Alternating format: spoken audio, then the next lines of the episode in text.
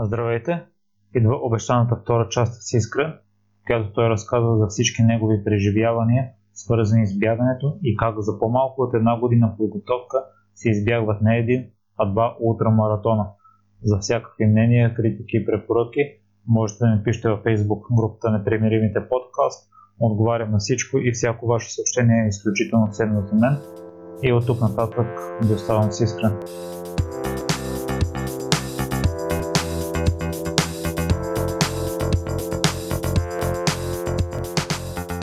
Здравей, Искрене, здравей, ултрамаратонец, здравей, герой, здравей, машина.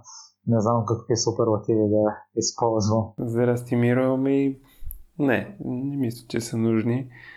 Поне аз не го чувствам по този начин. Но ти благодаря все пак.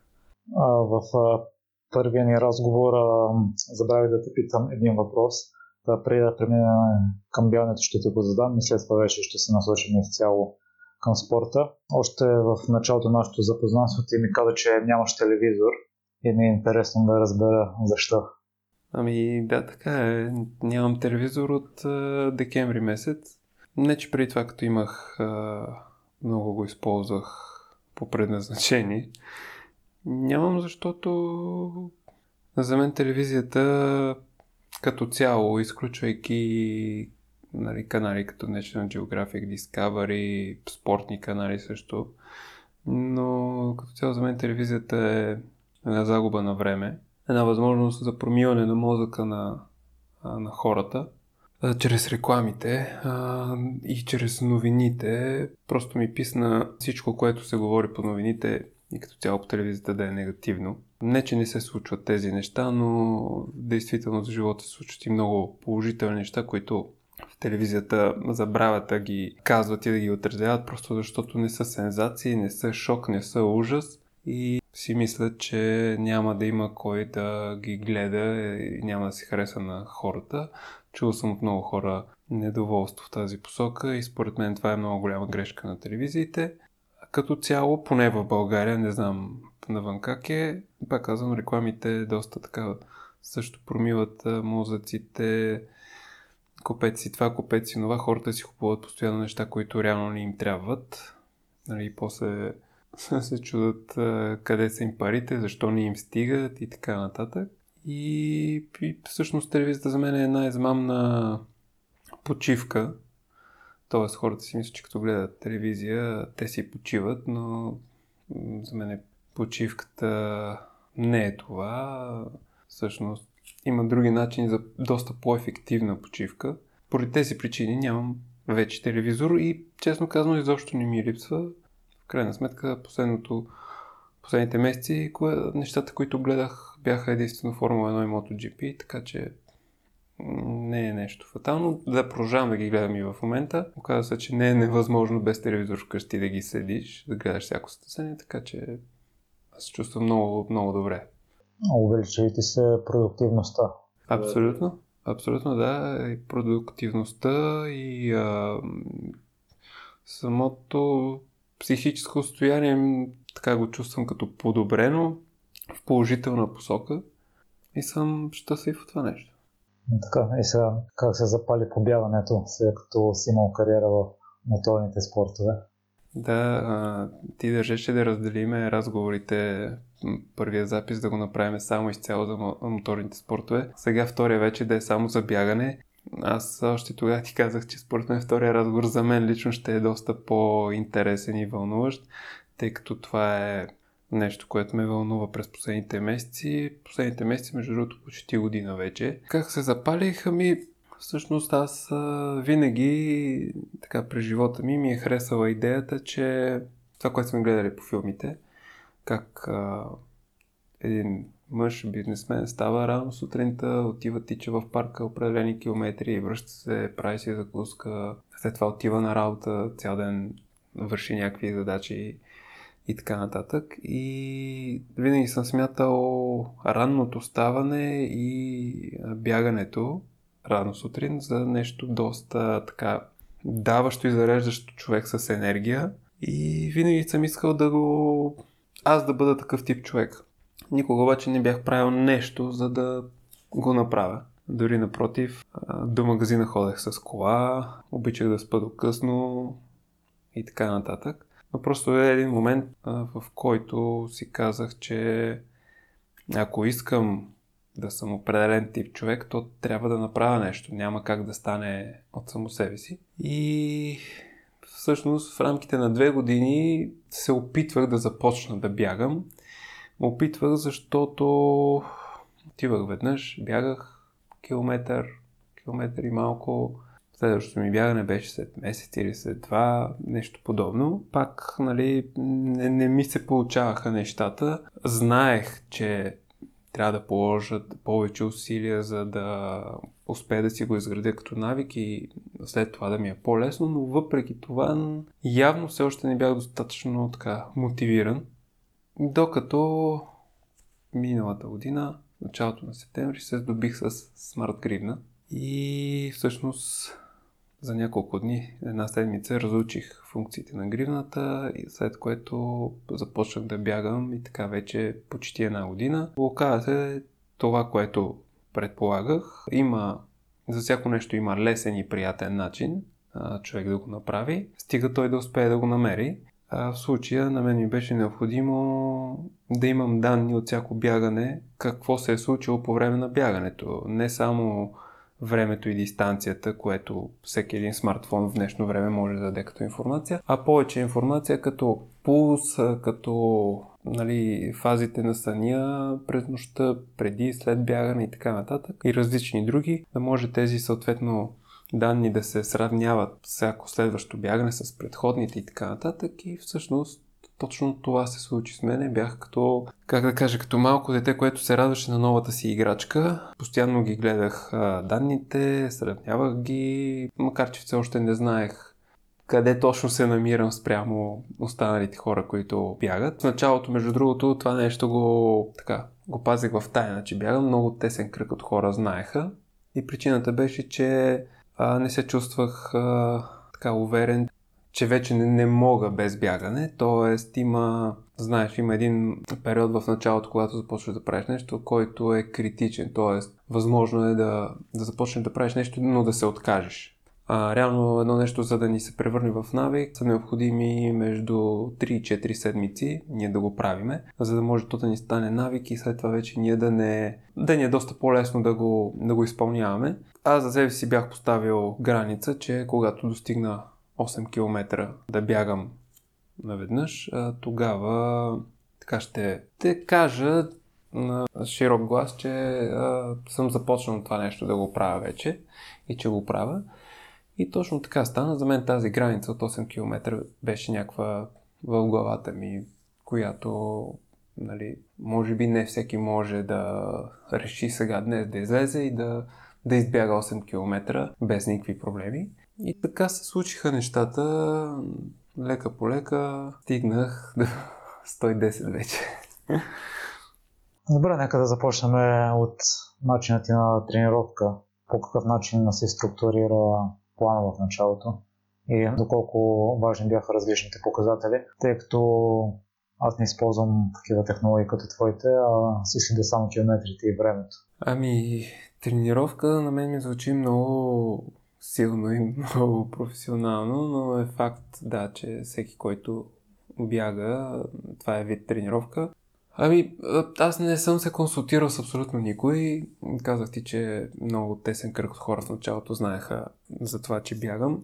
Не съм чел предварително някаква литература или нещо подобно, а интересът ми да чета различни неща в тази посока се така появи по време на бягането, т.е. колкото повече бягах, толкова по-интересно ми ставаше. Така че всъщност нещата се получиха, мога да кажа, от само себе си. Просто като отидох първия път да бягам а, и си казах, ще опитам да избягам 6 обиколки. Става въпрос в НСА на малкия стадион, който е с дължината на обиколката 300 е метра. Казах си, че ще опитам да избягам 6, 6 обиколки, което се равнява на 1,8 км. Без да се напълвам, без да бързам, без да давам всичко от себе си, просто да измина тази дистанция. И всъщност успях.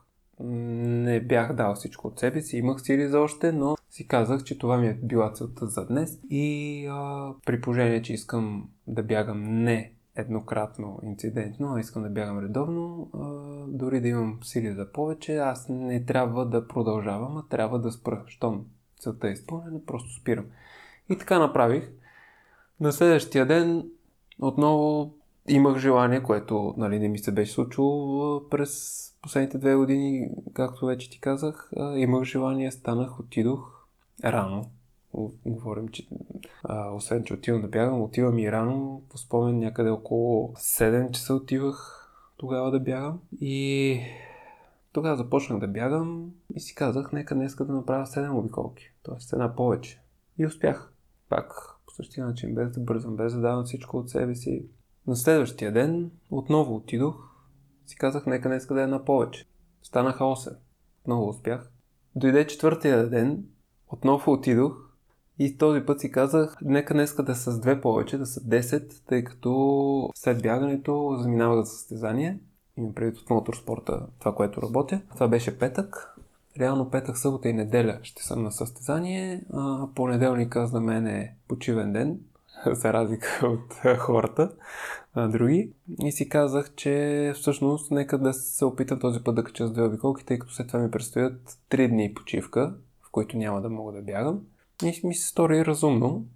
Успях да ги направя 10 обиколки. След това наистина почивах 3 дни и дойде отново вторник. Отидох и си казах, нека да пробвам с една повече от петък, т.е. 11. Получи се.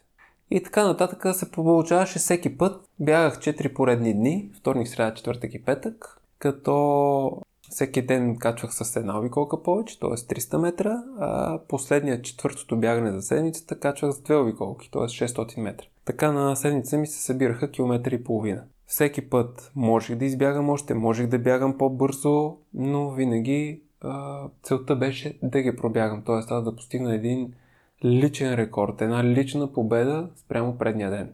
И тогава започнах да си говоря с един приятел, който е бягал доста преди и му така казах му с какво темпо бягам. Темпото ми беше около 4 минути и 45 секунди, горе-долу, под 5 минути и той каза, че това е доста бързо темпо, че самия той бяга около 6 минути, че най-доброто му е около 5 и 10, 5 и 15. Аз бях доста така изненадан, не знаех на какво се дължи и тогава се замислих, може би трябва да отида някое състезание, за да видя как съм спрямо останалите. И всъщност около 3 седмици, може би след като започна да бягам, в края на септември, просто написах в интернет състезание по бягане или нещо подобно. Попаднах на Renault Morning Run. Едно състезание, което се провежда в Борисовата градина всяка година в края на октомври, т.е. месец по-късно, с три дистанции 5, 10 и 20 км. И си казах, че мога да се запиша на това състезание да бягам 5 км, като за още един месец със сигурност ще съм затвърдил дистанцията от 5 км. Мисля, че дори вече бях достигнал към момента, който разглеждах интернет и че ще успея да го пробягам. Записах се за състезанието и нищо не, се, не промених в тренировката. Аз исках просто да отида на това състезание, за да сравня наистина къде се намирам. Защото по думите на моя приятел аз бягах доста бързо. Около две седмици по-късно а, отивах отивах към Борисовата градина една вечер, за да исках да обиколя трасето, за да се запозная, нали, откъде е, през какво минава и така нататък, просто да го познавам. И попаднах пък на едни плакати Софийски маратон. Проверих в интернет, оказа се, че е в края на седмицата и има, освен пълната дистанция маратон, полумаратон, 10 км и половина, има и най-малката дистанция 3 км.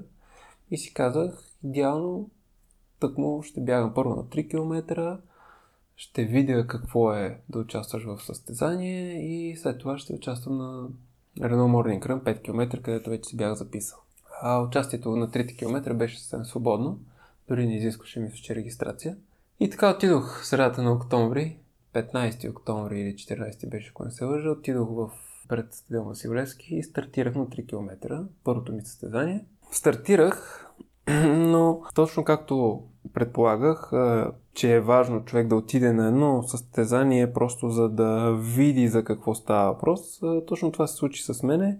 Стартирах, забравих да си пусна гривната. Мислих си, че съм се наредил така в предната част на хората, на групата нали, за старта. Оказва се, че ни дадоха старт, хората отпред тръгнаха, ние седяхме, аз исках да тръгна, нямаше как да тръгна. Съответно, тръгнахме след малко, опитах, нямаше как да мина покрай хората, от всякъде имаше хора, движиха се доста бавно. Чудех се как да ги заобиколя. В един момент мина някакъв друг състезател покрай мене. Аз видях, че той мина доста бързо. Видях възможност нали, както някои български шофьори правят, когато мине линейка и те тръгват след нея, за да минат по-бързо. Тук аз направих също, тръгнах след а, този участник и реално следвах него по, по пътя и успяхме така доста бързо да излезем от навалицата. След което дори изпреварих и участника и в един момент аз се усетих как бягам с страхотно бързо темпо. Не знам какво, тъй като не съм си пуснал гривната. Тогава вече усетих, че не съм пуснал и гривната.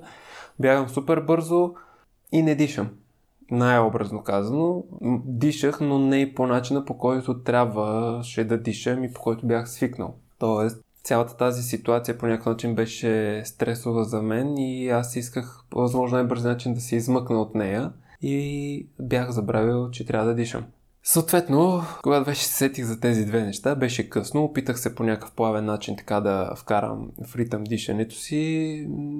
Бягайки нагоре до НДК, до кръстовището на НДК, нещата бяха добре. Постоянно изпреварах състезатели и застигах първите. Виждах как ги застигам. В момента, в който обаче обърнахме отново надолу към Орлов мост, нещата за мен вече станаха сложни. Започнаха да ми изпреварват веднага участници. Винаги съм си мислил, че бягането надолу е много лесно. Оказа се, тогава разбрах, че всъщност не е лесно. И всъщност малко преди финала аз вече не, не можех да бягам. Преминах в режим ходене. Не съм спирал, просто преминах режим ходене. Може би около стотина метра минах така и си казах, че все пак финала трябва да го премина бягайки. Опитах се, тръгнах да бягам, но всъщност куцах бягайки, тъй като се оказа, че имам болка отзад в така, може би в кръста или леко под кръста в дясно. И финиширах. Реално там нямаше класиране, освен за първите 6 или първите 10. А, така по мои наблюдения, може би завърших в топ 30 или топ 40 на това състезание. Тъй като това беше свободен старт, а, нямахме чипове раздадени от организаторите. Но интересно беше, че всъщност контузията, която получих, доста трудно се движих след това и всъщност около 10 дни след това аз не можех да бягам. Така доста се притесних, тъй като за мен по-важното състезание беше Renault Morning Run 5 км.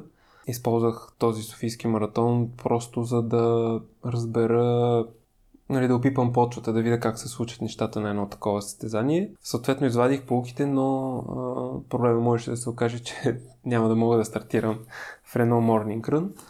Слава богу, обаче, седмицата преди Renault Morning Run, няколко дена преди това, болката вече изчезна. Опитах се да бягам, успях. Реално бягах от място, на което бях спрял последната си тренировка, т.е. качих още една обиколка. Получиха се нещата, дойде състезанието, Morning Run, стартирах вече доста по-напред, осезаемо вече бях в първите две редици се наредил на старта. Не забравих да си пусна гривната, не забравих да дишам, не тръгнах с това жестоко темпо, както две седмици по-рано. Нещата се сведоха по корено различен начин и всъщност завърших с доста добро време тогава, за тогава за мен. 22 минути, не спомням колко секунди, с 14-то време по спомен. И бях а, супер щастлив. Реално тогава спечелих първият си медал, тъй като на всички състезания по бягане има такава наложила се традиция явно. Всеки, който завърши успешно в контролното време дадената дистанция, успее да я премине, получава медал. Тъй като всяко едно състезание по бягане е само по себе си предизвикателство да бъде завършено. Чак след това идват на съвсем различно ниво е това да се бориш за позиции, особено за победа. И на първо място винаги е предизвикателство да успееш да завършиш. За това явно всички организатори в България, всеки е завършил в контролното време, получава медал като награда, че е успял да се справи с а, дистанцията. Контролното време означава, че зададена дистанция е определено в някакви часове или минути, в които ако не успееш да завършиш като състезател, а, просто един вид си дисквалифициран от състезанието. Ти можеш да продължиш по търсето, можеш да преминеш отново през финалната линия, но а, в а, класирането вече не фигурираш и съответно не получаваш и медал, тъй като не си успял да завършиш в контролното време. Тези контролни времена, между другото, са доста така големи и според мен трябва да имаш много сериозен проблем, за да не успееш да завършиш в тях. Та бях супер щастлив а, от това мое завършване 14 от не съм сигурен дали не бяха той няколко или 200 и няколко участниците в тази дистанция. Чувствах се много добре. Много щастлив. Тогава вече така повярвах на моя приятел, че бягам сравнително бързо, но виждайки пък и първите, виждах, че има хора, които бягат доста по-бързо. А, но се оказа, че има много повече, които бягат по-бавно от мен. След това вече започнах да се оглеждам и за други състезания. Не знам точно в кой момент започнах да чета различни биографии на ултрамаратонци, изобщо книги свързани с бягането. Нещата започнаха да се забъркват като съставки в една едно ястие, една след друга. Всяко така придаваше и избутваше останалите напред и ги мотивираше нали, да, да продължат да се случват.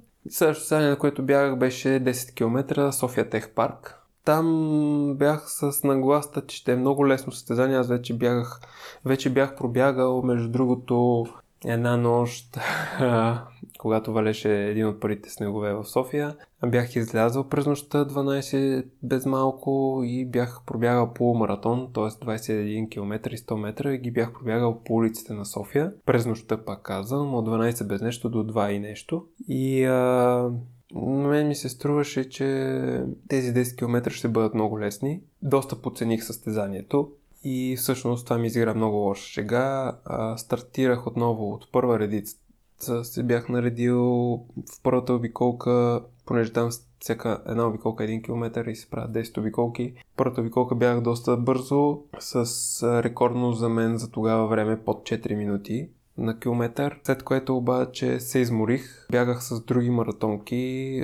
В последствие осъзнах, че тези маратонки не, за мен не стават за бягане. Те също допринесоха за доста лошото ми представяне там. Реално, там всяка една обиколка, всеки следващ километър ми беше по-бавен от предния. Абсолютно от началото до края, докато при мен имаше тенденция в тренировките аз да бягам от бавно към бързо, т.е. да започвам с бавни километри и всеки следващ километър да ми става по-бърз. Докато на това състезание беше точно обратното. Завърших 15-ти, не си спомням точно от колко човека, но аз не бях доволен от себе си, от самото си представяне и съответно отново извадих полуките и позитивите, къде и какво съм сбъркал. След това видях, че има полумаратон в Бургас през януари месец, на 21 януари и исках да отида да участвам вече на него. Като по план тренировките ми трябваше точно до това състезание да достигна дистанцията от 21 км бягане. Ти не спомена, че си бял полумаратон. Да, преди малко го споменах, но всъщност тогава аз направих едно леко изключение в тренировъчната си програма.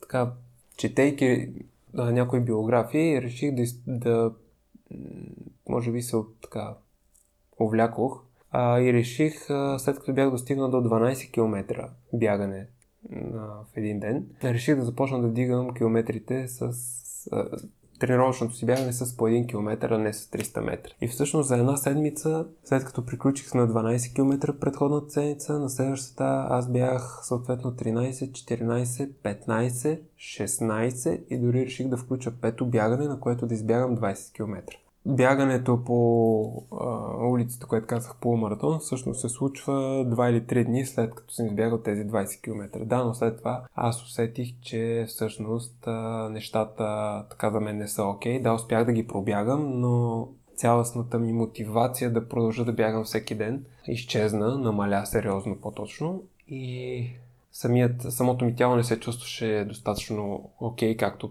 преди това и всъщност аз реших да се върна, все едно не съм ги бягал тези дистанции, реших да се върна и да започна от там, откъдето бях променил програмата си, т.е. следващото бягане да е 12,3 км. И така отново започнах да си дигам дистанцията с по една обиколка. Това продължи до коледа, когато вече усетих, че бях стигнал до 15 км бягане на, на един път и усетих, че тялото ми вече има нужда от повече време, за да се възстанови. Тоест, това да бягам веднага на следващия ден, вече ми става все по-трудно. И тогава реших, че ще започна да бягам през ден. Като ще продължа по същия начин да увеличавам разстоянието. За съжаление, преди състезанието в Бургас, полумаратона, седмицата точно преди него се разболях. Доста тежко. Често казвам, не си спомням от колко години не съм боледувал така. И реално не бях в състояние да участвам в това състезание и трябваше да го пропусна. За съжаление. Отне ми така повече време, докато се възстановя, може би 2 или 3 седмици. И отново продължих да бягам по познатата схема. Така бягах до края на април, когато с теб отидохме в Пловдив. Ти участва в пълен маратон, аз тогава вече участвах в полумаратон. Чувствах се страхотно. Преди и по време на състезанието много ми хареса самото състезание. Между другото, вече имах една болка в Ахилеса десния, която се беше появила, която обаче винаги така като започна да бягам, след 3 до 5 км изчезваше и нямах проблеми след това да бягам. Бях достигнал до 30 км горе-долу или почти 30, не съм сигурен. На това състезание обаче още от старта нямах никакъв проблем с Ахилеса. За моя изненада стартирах доста бързо. И целта, която имах да завърша полумаратон за под час и 30 минути, просто малко не ми достигна. Час и 32 минути успях да го направя, въпреки че преди това на тренировка два пъти бях бягал а, дистанцията за под час и 30, но а, все пак не трябва да забравяме, че моите тренировки се провеждат в не където пистата е равна, докато на това стезание, колкото и така да нямаше денивелация, все пак имаше а, няколко места с изкачвания, с които човек трябваше да се съобрази и час и 32 минути реално беше моето време. Но въпреки това аз бях много доволен. 23 се класирах а, от а, около 600-650 човека. За мен това е така най- най-готиното ми състезание. Най-добре се чувствах през цялото време, преди, с него, след него. Просто като състезание най-много ми хареса организация, доброволци, абсолютно всичко. След това на 20 май ми предстоеше първия ми пълен маратон. Това е 42 км 195 метра в Плевен. Понеже не ми стигаше вече времето, дигайки с по една обиколка да стигна до тази дистанция, а исках да съм я пробягал преди да отида на състезанието, тогава също отново промених стратегията и първо започнах да дигна с по две обиколки, после с по един километър, после с, не знам, с по 2-3 км, не си спомням вече точно. Само и само да достигна до дистанцията. В крайна сметка не я достигнах. Последното ми бягане беше 36 км, беше по трасето в Плевен, като единствено не направих втората обиколка в Кайлака, която е още едни 6 км, но пробягах цялото трасе и така и отидох на състезанието което 2-3 дни преди това отново бях с температура. Не толкова тежко, колкото януари, но с температура, което така предизвикаше притеснения в мене. Сутринта преди състезанието обаче бях, се чувствах напълно окей. Okay. И отново стартирах. Там стартирах още по-бързо, отколкото в Плодив. Отново за моя изненада, пак никакъв проблем с Ахилеса на състезанието. Двигах се в челото. Първите 6-7 до 10 участника. Дори а, километър бях а, плътно зад в крайна сметка победителя в маратона. Още 2 км успях да издържа плътно зад победителката в маратона, която всъщност мисля, че стана трета в общото класиране смесеното. А, но там нататък вече започнах. Тези 3 км реално бяха абсолютно рекордни за мене. Първият ми беше с време 3.34, което никога не го бях постигал. Следващите два също бяха с време на под 4 минути на километър. Бягах, започнах лека по лека да свалям темпото и да ме изпреварят съответно участници. Отивайки към парка Елъка, честно казано, изпитвах едно нежелание да, да вляза в парка и да бягам в него. Не мога да го обясня защо. Но фактите са такива и го, и го доказват. Всеки следващ километър постоянно ми беше побавен като цяло. 40 км вече ми беше 6 минути и 30 секунди, но точно тогава излязохме вече от Кайлъка, връщайки се отново към старта, който в случая играеше ролята на финал, където трябваше да финишираме. И според мен основно заради това, че а, излязохме от а, парка, аз започнах да дигам темпото. 41 км ми беше с, с, 5, с време 5 минути и 40 секунди, 42 км ми беше с време 5 минути. А, и последните, понеже трасето не е, или поне според а, моя часовник а, не е точно 42 км 195 метра, а малко по-дълго, около 4-500 метра след 42 км. Реално последните 4-500 метра вече ми бяха с темпо 4,20. А, интересното е, че в Плевен на около километър преди финала изпреварих един участник. Завърших 20 В а, Пловдив а, на около 300 метра преди финала застигнах един участник, който в общи линии през цялото състезание го следях и така да се каже го гонех. А, но чак накрая успях да го настигна и да го изпревара. В а, състезанието Рено Morning Run по същия начин на 5 км Последните 200-300 метра отново изпреварих един участник и спечелих една позиция, завършвайки 14. Така че всъщност при мен се получава така, че последните метри преди финала, как да кажа, явно хората, повечето участници се предават вече, докато при мен се задейства точно обратния процес. Борба до край, до последно и успявам да, да печеля позиции. Това доста така явно се показа в Трявна, първият ми ултрамаратон, 76 км, в който в последните километри изпреварих много хора. За сравнение мога да кажа, че последният подкрепителен пункт беше на 5-6 км преди финала. На него съответно имаше хора, които са минали преди мен 22 минути по-рано на финала бях ги изпреварил и бях пред тях. Но ще разкажа нали, по-подробно и за Трявна след малко. След какво случи след маратона в Плевен, починах си една седмица, или поне така си мислех, всъщност почивката продължи повече време, тъй като някакси бях изпълнил нещо, което, както бях написал и във Фейсбук, дори не си не се бях осмелявал и да мечтая, че мога да го направя. Бях го направил, времето ми беше 3 часа и 34 минути. Не много добро време, но за мен е победа, че, че го завърших. И всъщност почивката ми продължи доста повече. Планът ми беше след маратона в Плевен аз да започна да бягам, да тренирам вече в планината. Т.е. да спра да бягам в НСА и вече да се подготвям за ултрамаратони. Не се получи точно така. Участвах на състезанието Red Bull Морени Challenge, което е по морените във Витуша, което се води състезание по бягане, но всъщност не, няма много бягане там.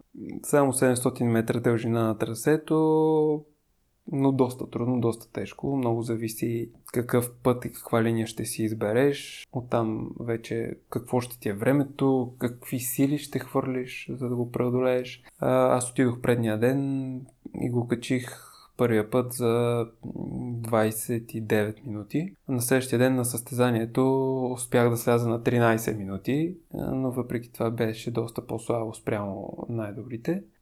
Така че премина и това състезание. Въпреки това аз бях доста доволен и щастлив, тъй като беше нещо различно. Беше доста приятна атмосферата, хората и се забавлявах наистина.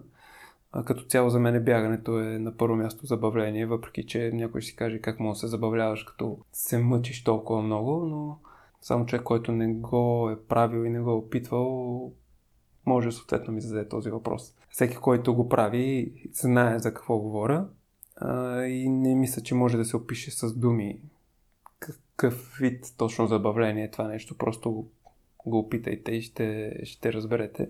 След това обаче отново продължих да си почивам.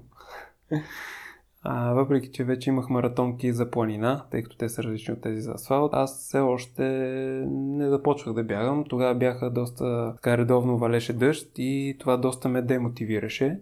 Но 10 дни преди състезанието в Трявна, трябваше вече да разработя маратонките, така да, да го кажа, а, тъй като не можеш да отидеш чисто нови маратонки на състезания. Хубаво е да си бягал с тях между 50 и 80 км преди това, за да може, ако имаш някакви проблеми, нали, да ги видиш, да ги установиш, самите маратонки да, се, да бъдат разтъпкани и така нататък. И всъщност в 4 поредни бягания аз разтъпках маратонките, общо им направих 86 км и 1700 метра денивелация за тези 4 бягания. В същото време на състезанието ми предстояха 76 км и 2700-800 метра денивелация. И отидох на състезанието. Пак казвам, това, което аз направих в четирите бягания, беше бягане по асфалт и цимент, а не, по, а не в планината по пътеки и черни пътища. Реално, първото ми влизане и бягане в планината по такива пътища беше на самото състезание в Трявна. Там първо имах стратегия да, така пак повлияна от биографии, които бях чел, да бягам 3 км, след което 1 км да ходя. И отново да бягам 3 км, отново 1 км да ходя. Още при първия 1 км ходене, когато трябваше да направя, още тогава разбрах обаче, че тази стратегия не е удачна, поне за това състезание. По простата причина, че всъщност точно там, където аз трябваше да ходя, беше една много тясна и кална пътека, всички бегачи стартирахме около 650 човека заедно в трите дистанции. Всички бегачи все още бяха така в група и се движиха в колона. И всъщност аз ходейки им пречех на тях. Нямаше как да ме заобиколят, трябваше аз да се дръпна или да се движа по-бързо. И съответно аз се дръпнах няколко пъти, нали, но като се дръпнеш тя колоната не спира, няма как пък да се включиш или дори да бъде прекъсната някъде и да се включиш, то е буквално за секунди и отново те застига група с бегачи и ти трябва отново да се дръпнеш или отново да тръгнеш да бягаш. Както и да е, в един момент отново започнах да бягам, после пък аз застигнах група от хора, които нямаше къде да изпреваря. Беше, имаше едно изкачване по едни скали, което трябваше да се преодолее. И изобщо така доста такъв опит натрупах, че в началото, когато групата е толкова гъста, не е хубаво да правиш такива неща. Да, по-нататък, когато вече всичко е разредено, можеш да си го позволиш и няма да имаш няма да загубиш нищо, но в началото това не е окей. Okay. Оправих се, смисъл такъв. Излязох от ситуацията в един момент, продължих нататък на първия пункт, който беше около 10 на километра след старта, дори не спрях. Директно го подминах, продължавайки към втори пункт, който беше на още 10 км горе-долу където вече спрях. Там имах поддържащ екип в храми Анелия, които ме чакаха с различни неща, които евентуално можеше да са ми необходими. Напълних си отново шетата с вода и направихме каквото трябваше, каквото бяхме предвидели и продължих. На следващия трети пункт отново ме чакаха. Това беше много важен пункт, защото след него предстоеше най-сериозното изкачване за цялата дистанция. 7 км с 700 метра денивелация на графиката те изглеждаше плашещо и в действителност беше доста трудно. Буквално 7 км само нагоре и ти просто се молиш да направиш някаква крачка, която да е различна от това да стъпиш нагоре. Тоест, искаш просто да имаш една крачка, в която да натовариш различни мускули от тези, които натоварваш, когато а, се катериш нагоре. Няколко пъти спирах да си почивам, тъй като тогава нямах щеки. Изключително много съжалих за което. Преди, преди това стезание доста така с насмешка гледах на щеките и за мен това не беше сериозно при положение, че на състезание по бягане да използваш щеки, но всъщност тогава разбрах, че съм грешал дълбоко и че щеките в тази ситуация биха ми помогнали много. Все пак успях да кача дългия байер и продължих нататък, при което вече дойде следващия проблем с болки в стъпалата, които се появиха след 40 км. Просто усещах как седно съм си набил краката, отдолу пети, пръсти, изобщо цялото, цялото стъпало от долната страна. Ме болеше при всяка крачка и няколко пъти спирах, за да си почиват краката ми. Не толкова самите мускули, колкото самите стъпала. На 53-я километър бях спрял по-дълго, може би за около 20 минути и вече когато отново тръгвах да продължа, ме застигнаха поредните участници и един от тях ме попита дали, нали, след като се договорихме какво се случва с мене, ме попита дали искам да ми даде болко успокояващо. По принцип аз съм нали, до тогава поне бях против а, използването на болка успокояващи, тъй като съм чувал, че е възможно да маскират някаква болка до такава степен, че да се превърне в травма, тъй като не усещаш какво се случва и реално след състезанието и след като мине действието на болко успокояващото, да имаш много по-сериозен проблем. И точно това му отговорих, че по принцип бих му отказал, но в този момент сякаш бих го приел и надявайки се поне малко преди финала да започна да отново да започна да бягам. Неговата реакция беше чак да бягаш едва ли ще се случи, но поне малко ще ти помогне. И ми даде едно болко успокояващо Оки, се казва, което се оказа в последствие, че в България не се продава, продавало се в Италия. А, то е разделено на две и всъщност ако се вземе половината е, се води детска доза, за възрастни е цялото. Аз взех само половината, както и той ме посъветва да направя. Взех само половината и в момента, в който го взех, буквално в същия момент, аз усетих как болката в краката ми започва да изчезва. А, тъй като те вече бяха продължили напред, аз започнах да ходя. След няколко метра започнах да бягам леко, като лека по лека започнах да дигам и темпо. И съвсем така откровено мога да кажа, че след около 2 минути след приемането на болко успокояващото, така малко на моторспорт език да се държа, все едно бях спрял в бокса и някой ми беше сложил чисто нови крака. Така се чувствах. Просто нямаше никаква следа от каквато и да била болка.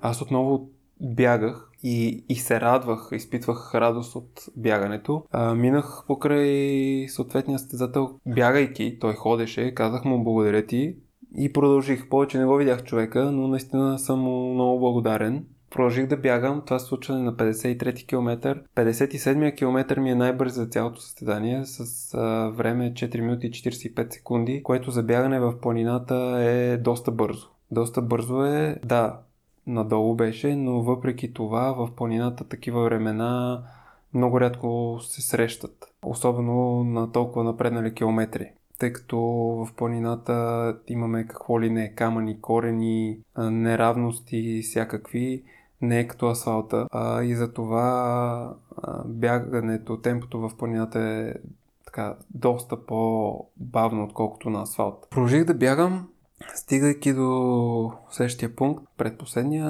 в храм Янели отново ме чакаха. Те бяха притеснени, между другото, преди това, тъй като може би около 2 часа телефонът ми нямаше обхват. И съответно, като няма обхват, не можеше да предава данни съответно като няма охват не можеше да предава данни и те не можеха да ме следят къде точно се намирам по GPS-а. Тоест часовника има GPS, който през телефона, през мобилните данни на SIM картата предава информацията в един сайт и те гледат сайта, за да виждат аз къде се намирам в момента. Да, GPS на часовника ми работеше, но при положение, че няма охват телефона, тази информация не се изпраща и те реално не я виждат. Няма как и да ми се обадят и да ме открият и бяха доста притеснени какво се случва случва с мен, тъй като пак казвам, може би около 2 часа поне нямах покритие. И а, бяха доста щастливи да ме чуят, да ме видят и да видят, че всичко е наред. Казах им набързо какво се е случило и а, направихме всичко, каквото трябваше на пункта и продължих отново напред. Продължих отново с добро темпо, бягайки, изпитвайки радост от случващото се и аз се изпреварах постоянно участници, както и от момента на взимането на бълко успокояващото до тях. Това бяха 9 км, така и нататък, които бяха още около 10-11 км, т.е. общо 20 км от момента на бълко успокояващото, в което го взех до финала. Аз се преварах постоянно хора, Последния пункт също го минах без да спирам, както и първия. И както ти казах, на последния пункт е имало хора, които са минали 22 минути преди мен, но на финала аз ги бях изпреварил, като тук отново последните буквално 150 метра изпреварих а, друг състезател и спечелих още една позиция. Бях супер щастлив, това ми беше първият ултрамаратон, който завърших, който честно казано, катерейки тези баири а, си казвах, добре да това е състезание по бягане се води по този баир. Аз не мога да си представя, че някой може да бяга, колкото и добре да е подготвен. Гледайки времената обаче на първите, си мисля, че може би просто аз греша и че те там са бягали, тъй като не си представям, че по друг начин те могат да регистрират тези времена. А това е цяло мое разсъждение. Разбира се, може и да греша. Въпреки това разсъждение, аз обаче не мога да си представя как се движи човек, който бяга по тези байри. Просто самото ми съзнание не може да си го представя. Още повече, че първите, доколкото аз знам, нямаха щеки. Тоест, те са разчитали единствено само на краката си, за да бягат по тези байри нагоре. За мен това е нещо много интересно. Бях много доволен. 13 часа малко на 13 часа, няколко минути ми беше времето. Видях си по часовника, че реално чистото ми време, в което съм се движил е 11 часа. Доста време губих по пунктовете, но реално на мен не ми пукаше, не гонех класиране, тъй като за мен това беше първи ултрамаратон. Аз исках да видя какво е, как е и най-вече да завърша. Контролното време беше 16 часа. Стартирахме в 6 сутринта до 10 вечерта. Аз завърших в 7 часа и 6 минути вечерта. Така че бях доволен и щастлив. Естествено, същия ден имах огромна мускулна треска в бедрата. За разлика от асфалтовите бягания, дори маратона, след ултрамаратона може да, да ходя нормално, но пък изпитвах огромен проблем с сядането и ставането. Докато при маратона там имах проблем с самото ходене, но не и с сядането и ставането. Това е защото когато се бяга повече нагоре и надолу, се натварят повече бедрата и по-малко пръстците, докато при равното бягане, каквото е маратона, там се натварят повече пръстците или поне при мене се случва това нещо. И съответно, когато ходя нормално, аз явно повече използвам пръстците си и след маратон, при положение, че те са натварени повече, ми е по-трудно да ходя нормално. Докато след ултрамаратон, при положение, че повече съм натварил бедрата, нямах проблеми да ходя нормално, все едно нищо не съм правил, но трябваше ли да седна или, или да стана, там вече си личеше, че явно съм бил подложен на нещо доста сериозно. Като цяло се чувствах добре след Трявна, за разлика от а, маратона в Плевен, след който буквално до края на деня, тъй като на обяд финиширах, до края на деня буквално бях като паметник от кръста надолу. Просто лежах и не можех да мръдна. А, след което, след Трявна, Предстоеше Персенко Утра, 110 км, последното състезание, но преди това с теб трябваше да участваме в първият и за двама ни триатлон, който включваше 750 метра плуване, 20 км колоездене и 5 км бягане. Този триатлон беше на 12 август или точно 5 дни преди старта на Персенко Утра, в който участвах аз. Ти там на триатлона се представи много добре. Моите поздравления за което. Аз далеч не толкова добре. Отпаднах още след около 3 минути на около 80 метра от плуването, просто защото силите ми свършиха. А, никога не съм тренирал плуване или нещо подобно. Може би за през целия си живот общо имам 750 метра изплувани. Но а, аз очаквах подобно развитие на нещата. Отидох, исках да видя как ще се случат нещата, за да знам отдалече да си правя планове върху какво трябва да работя, тъй като имам планове свързани с а, триатлона. И честно казано, първоначално така изпитах доста неприятно чувство, но в последствие бях окей, okay, особено след като а, организаторите ми казаха, че след като съм си върнал чипа, мога да продължа с колезенето и избягането, вече извън класирането. Това така ми даде доста позитивна енергия и емоция. И аз се включих съответно в колезенето и в бягането и мога да кажа, че натрупах доста опит от този триатлон, който а, със сигурност ще ми е полезен през следващата година, когато имам намерение отново да участвам. И тогава вече може би ще взема реванш срещу теб.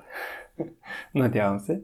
Нямах някакви а, проблеми след триатлона, но дали следствие от триатлона или не знам от какво, но а, 4 дни преди състезанието Персенко трябва да започнах отново да се разболявам. Започнах да взимам мерки, да се подобрявам преди състезанието, но за самия старт на състезанието, честно казано, не бях на 100%. Не се случи както в Плевен. Старта на състезанието беше в 18 часа в петък вечерта. 110 км с обща денивация около 4900 метра според организаторите. Контролно време 30 часа. Стартирах на състезанието и километър и половина след старта имах много голям проблем. Аз се бях закачил за, основ... за водещата група, в която беше и в крайна сметка победителя на дългата дистанция 160 км. Те бяха 4-5 бегача, аз се бях закачил към тях. Влизайки в планината, аз се надявах да видя как го правят те точно това, за което говорих при малко за Трявна, тъй като а, в Персенка още от старта започва сериозно изкачване или по-скоро малко след старта започва сериозно изкачване, което продължава 17 км до първи пункт. И си казах, че това е страхотна възможност и ще видя как го правят. Да, но не се получи така. На мен ми стана зле, повръщаше ми се, спрях, отново бяхме на тясна пътека, нямаше как да ходя без да бягам, тъй като хората нямаше откъде да ме заобикалят. Спрях, опитах се да повърна, не успях. Отново продължих нали, имаше едно прекъсване на хората, продължих, отново ме застигнаха, не можех, там всички бягаха, нямаше как да се движа с това темпо, отново спрях, пак се опитах да повръщам, така няколко пъти, се неуспешно. Накрая една жена ми изпревари и каза, аз съм последна, при което така, на мен ми стана доста тежко. Казах си, че щом още километри по след старта на мен ми се повръща. Щом съм толкова зле се чувствам, усещах така и болестта доста сериозно, че оказваше влияние в момента. Не съм оздравял напълно и така нататък. То няма начин да, да финиширам да измина още 108 км и да финиширам и че може би е по-добре просто да се върна обратно до старта и да, да отпадна. Честно казвам, не знам тогава какво ме накара да продължа. Просто като си ги мислих всички неща, правих някакви крачки, жената пред мен се отдалечаваше и продължих в крайна сметка. Застигнаме в един момент, някъде около 3 км, ме застигна друг участник, при което нали, аз му казах, че съм си мислил, че съм последен. Той ми обясни, че всъщност е закъснял за старта и когато той е стартирал, ние вече сме били тръгнали при няколко минути.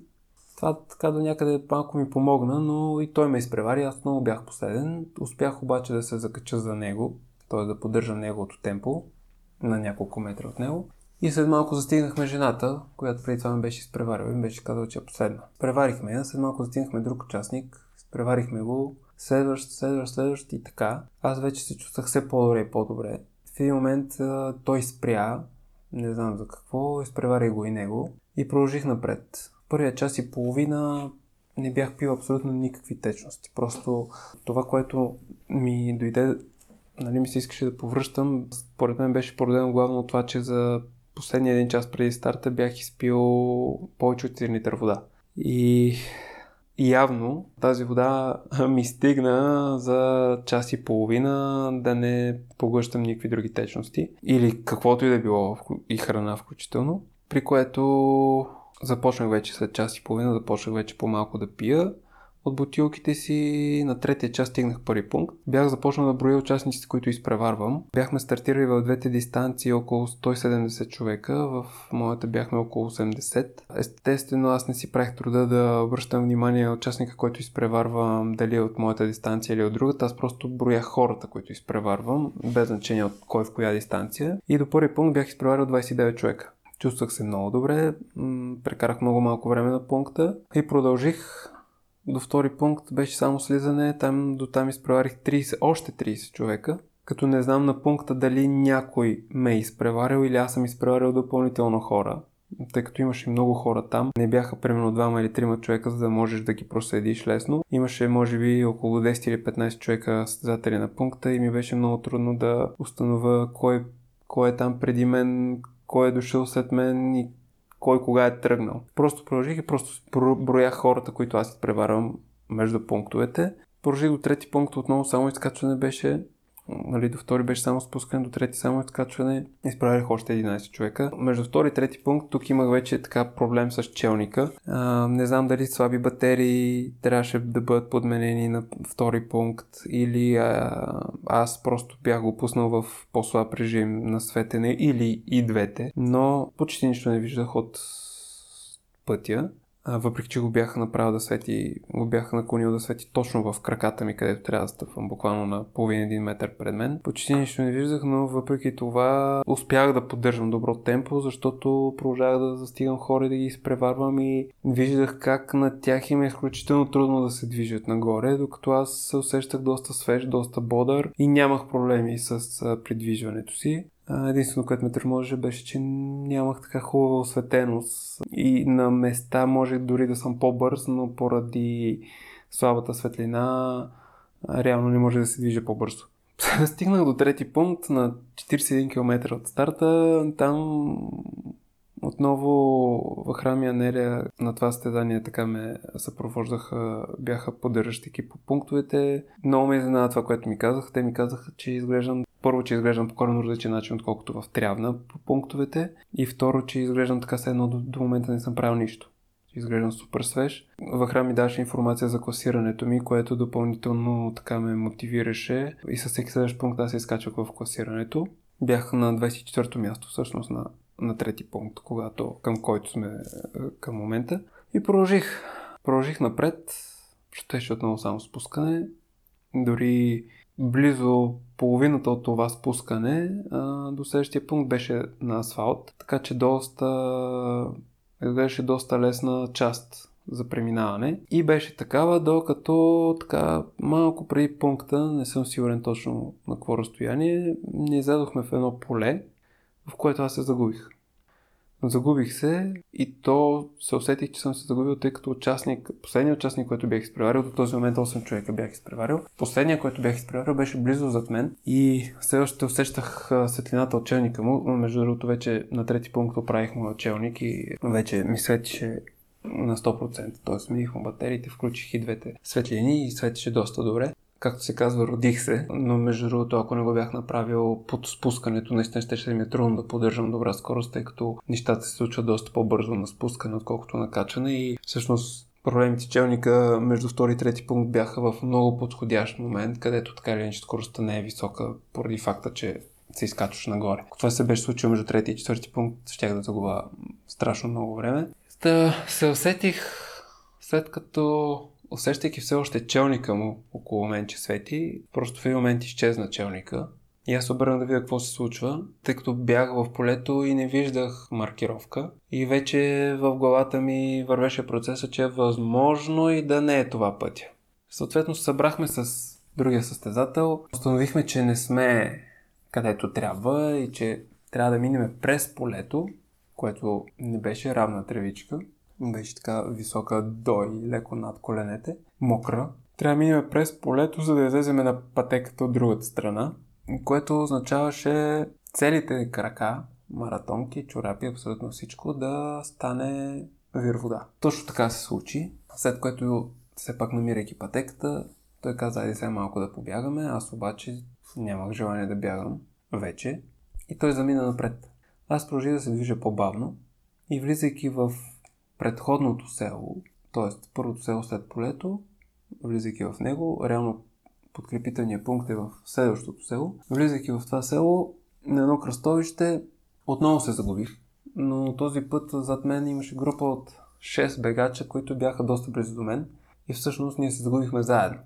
Тъй като те бягаха пък по мен и просто аз един момент установих, че сме се загубили. Казах, момчета, спрях, обърнах се. Казах, момчета, не сме тук. При което започнахме заедно да търсим пътя и в крайна сметка го намерихме.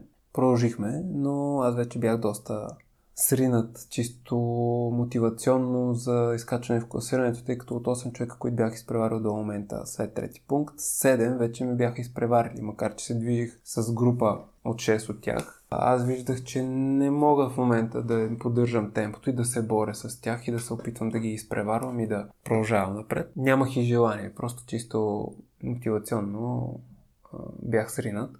Стигнах до пункта все пак и докато хапвах плодове, тъй като друго на практика не ядох по време на стезанието и пиех различни течности. Честно казвам, преди да стигна от пункта, аз си мислих директно да се откажа. Бях толкова ядосан, че мислих директно да се откажа, но след това започнах вече на пункта, започнах да си мисля, че по-скоро мога да направя така една по-дълга почивка от половина или един час, в която да поспа малко, да накарам тялото ми малко да се успокои, организма ми малко да влезе в нормален ритъм, да огладне, да хапна и доста така освежен да продължа втората половина от сцената, тъй като реално това се случва на 52-3 км и да продължа втората половина от състезанието доста освежен, с нови сили и отново мотивиран да напредвам в класирането по начина по който го се случваше до този момент.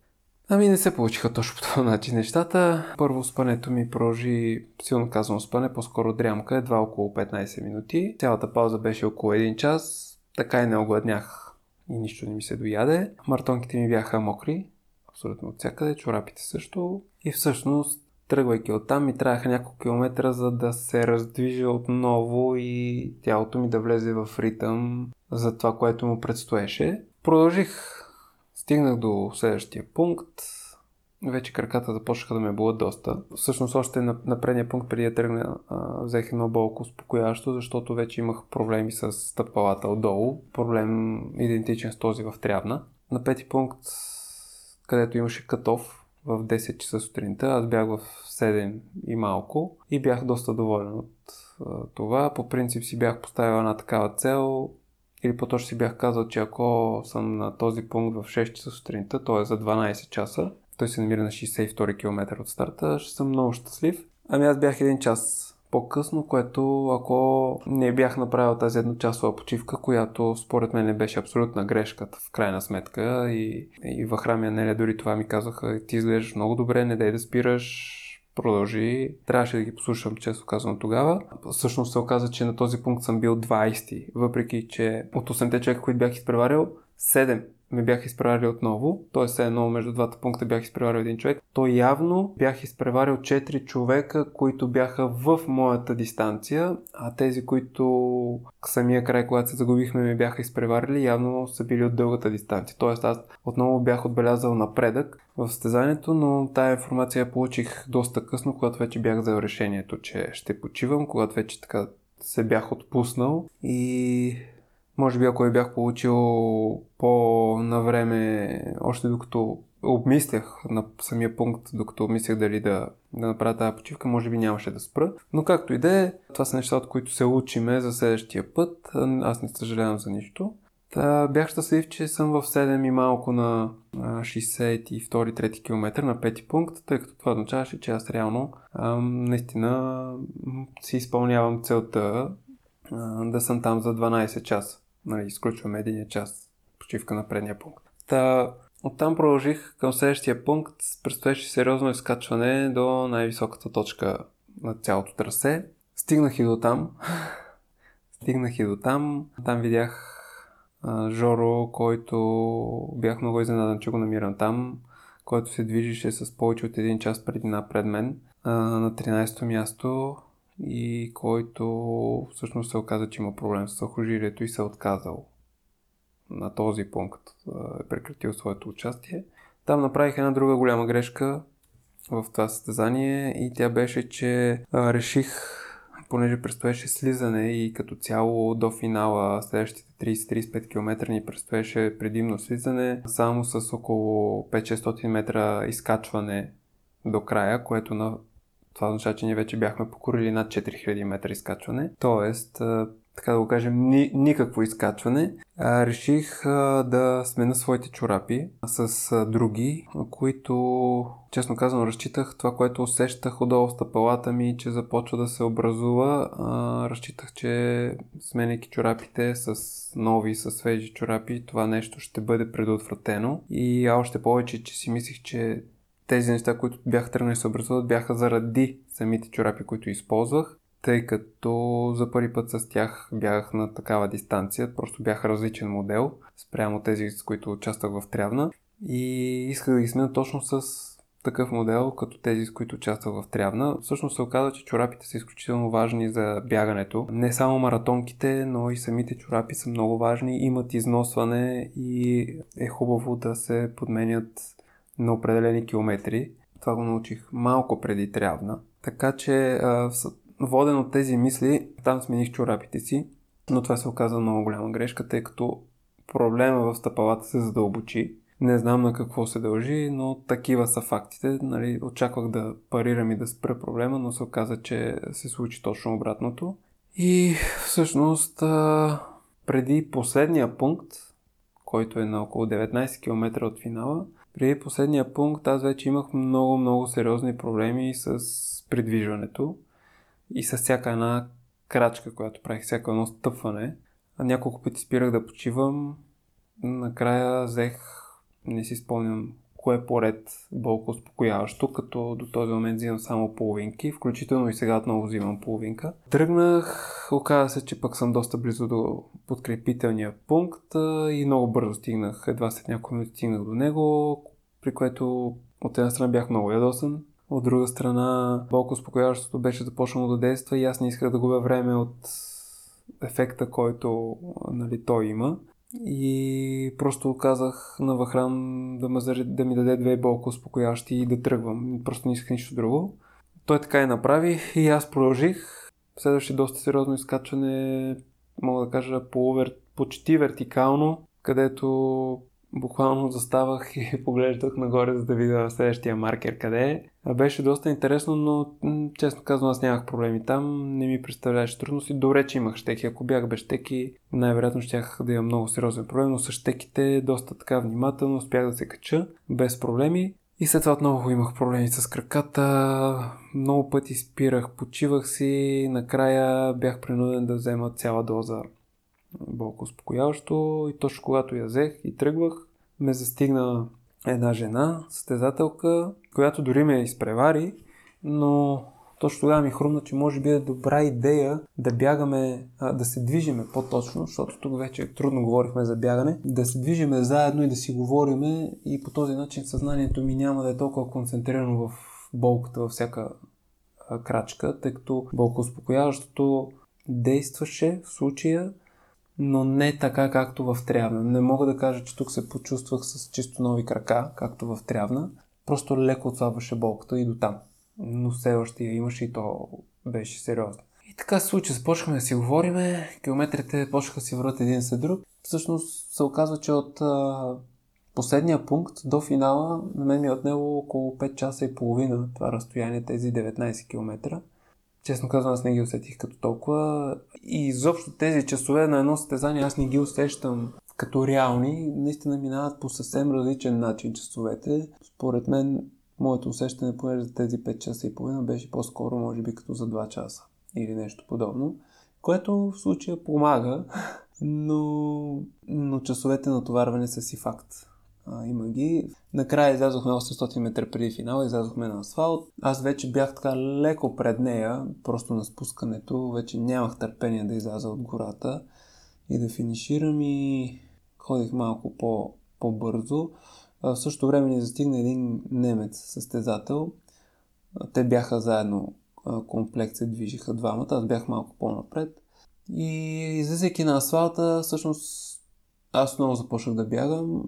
Последните 800 метра реално също успях да ги пробягам и да пресека финала в режим на бягане. Там вече болката беше заместена от така съвсем различни неща. Аплодисментите на хората по улиците, които е, когато видят всеки един бегач, че се приближава към финала, нали, го аплодират, тъй като, пак казах, в тези състезания всеки завършил в контролното време получава медал като награда за това, че е успял да покори тази дистанция. И а, в градовете, в които се провеждат такива състезания, хората това нещо го разбират и го осъзнават и аплодират съвсем искрено всеки един бегач, който видят. Значи искам първо да кажа, че на старта беше страхотна атмосферата. Имам чуш, че половината град се беше събрал Сеноград на центъра и доста дълго време, докато влязохме в планината, около километър, километър и нещо, имаше хора, които ни аплодираха през цялото време,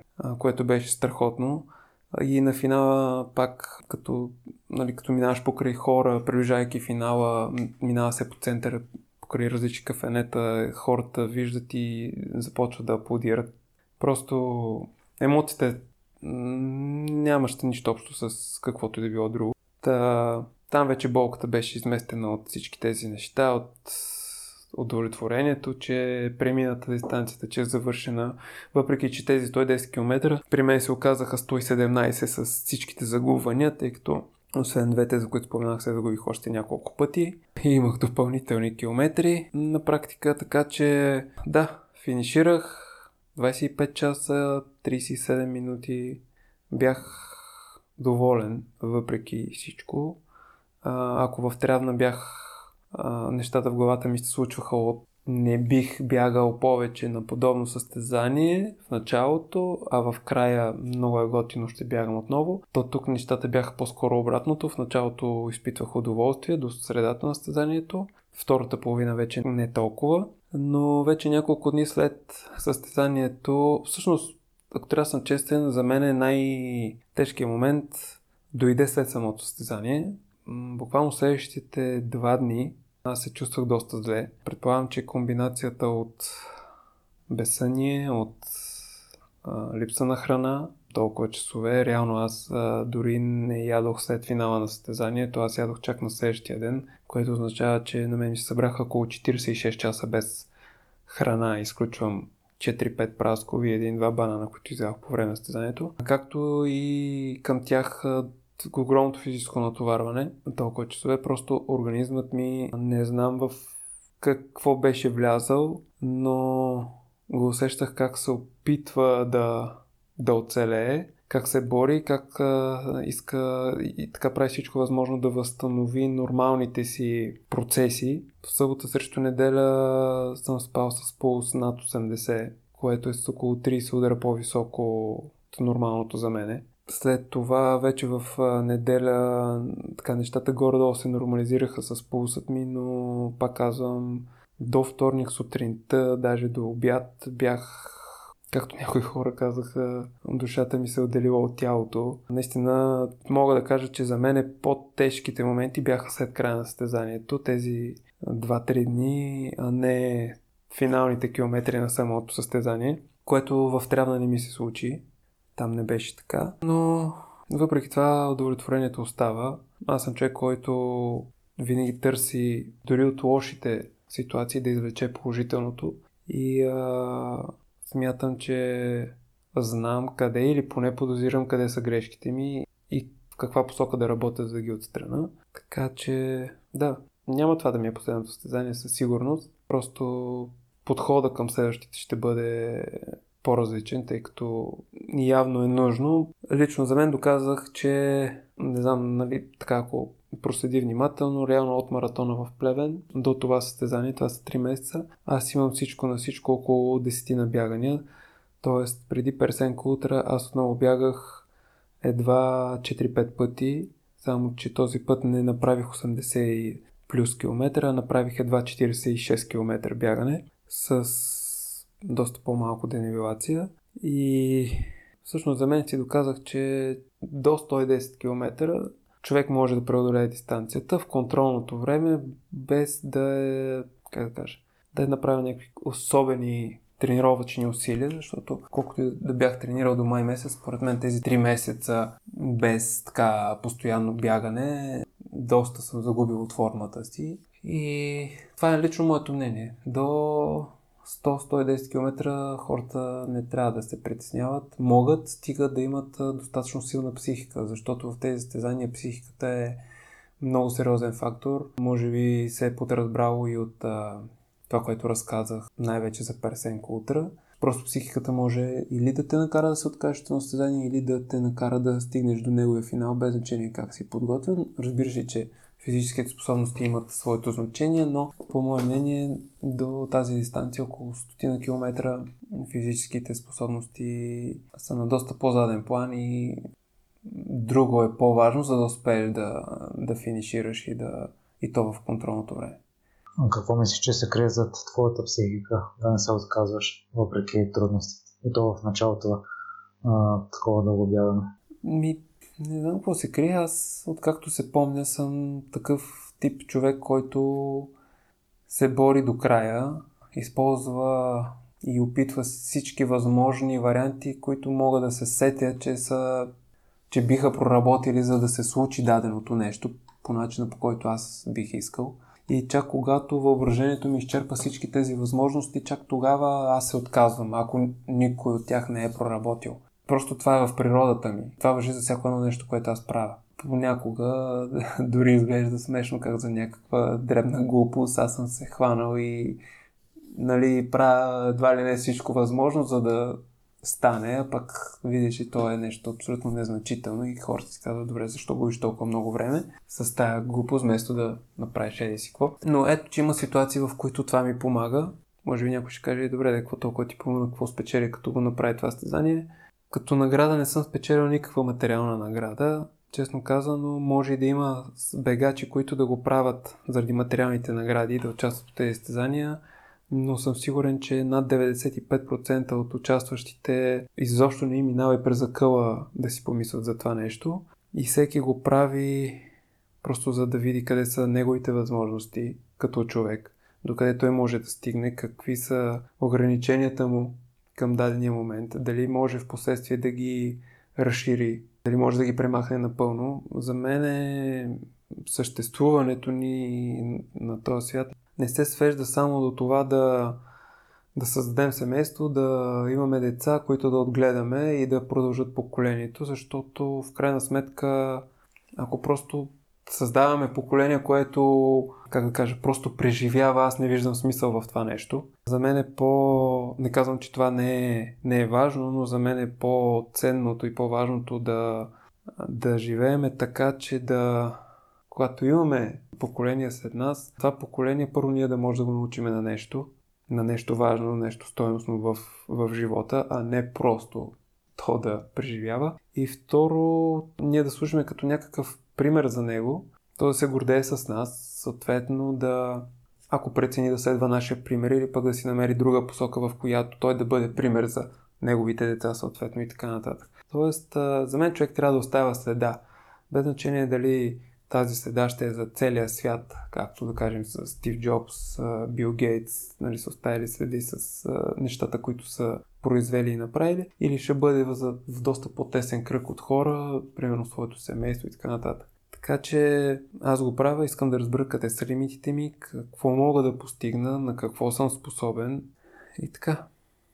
Искрен ти беше достатъчно изчерпателен но ми се иска да ти задам няколко уточняващи въпроса, които са ми интересни, тъй като не се спираш пред нищо, а лично за мен да пропусна тренировка е немислимо или ако се наложи, но просто да не ми протича ужасно след това. Бягането може би е един от най-достъпните спортове и най-лесният за практикуване.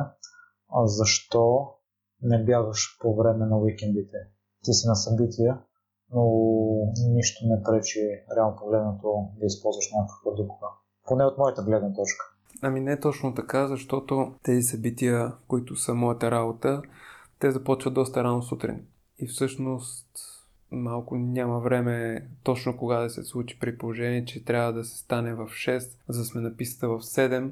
Малко е трудно да се намери време, кога точно да се проведе бягане, което е с продължителност 2 или 3 часа, да кажем. Плюс това към самото бягане трябва да добавим малко време преди него, за да може нали, да се подготвиш за бягането. Трябва да се добави малко време и след самото бягане, за да може след това да вземеш необходимите неща, да душ и така нататък, за да вече да можеш да преминеш в нормален режим. А и другото, което е, че по тези събития аз изразходвам доста енергия тъй като се стрема да наблюдавам всички аспекти и всичко да е както трябва по тях, а бягането също отнема доста енергия. И ако аз се реша от голямо количество от енергията си за деня сутринта още с бягането, ще ми е много по-трудно да съм концентриран и съсредоточен след това през деня, когато трябва да изпълнявам а, моите задачи. Така че това е причината аз още от самото начало да не се опитвам да бягам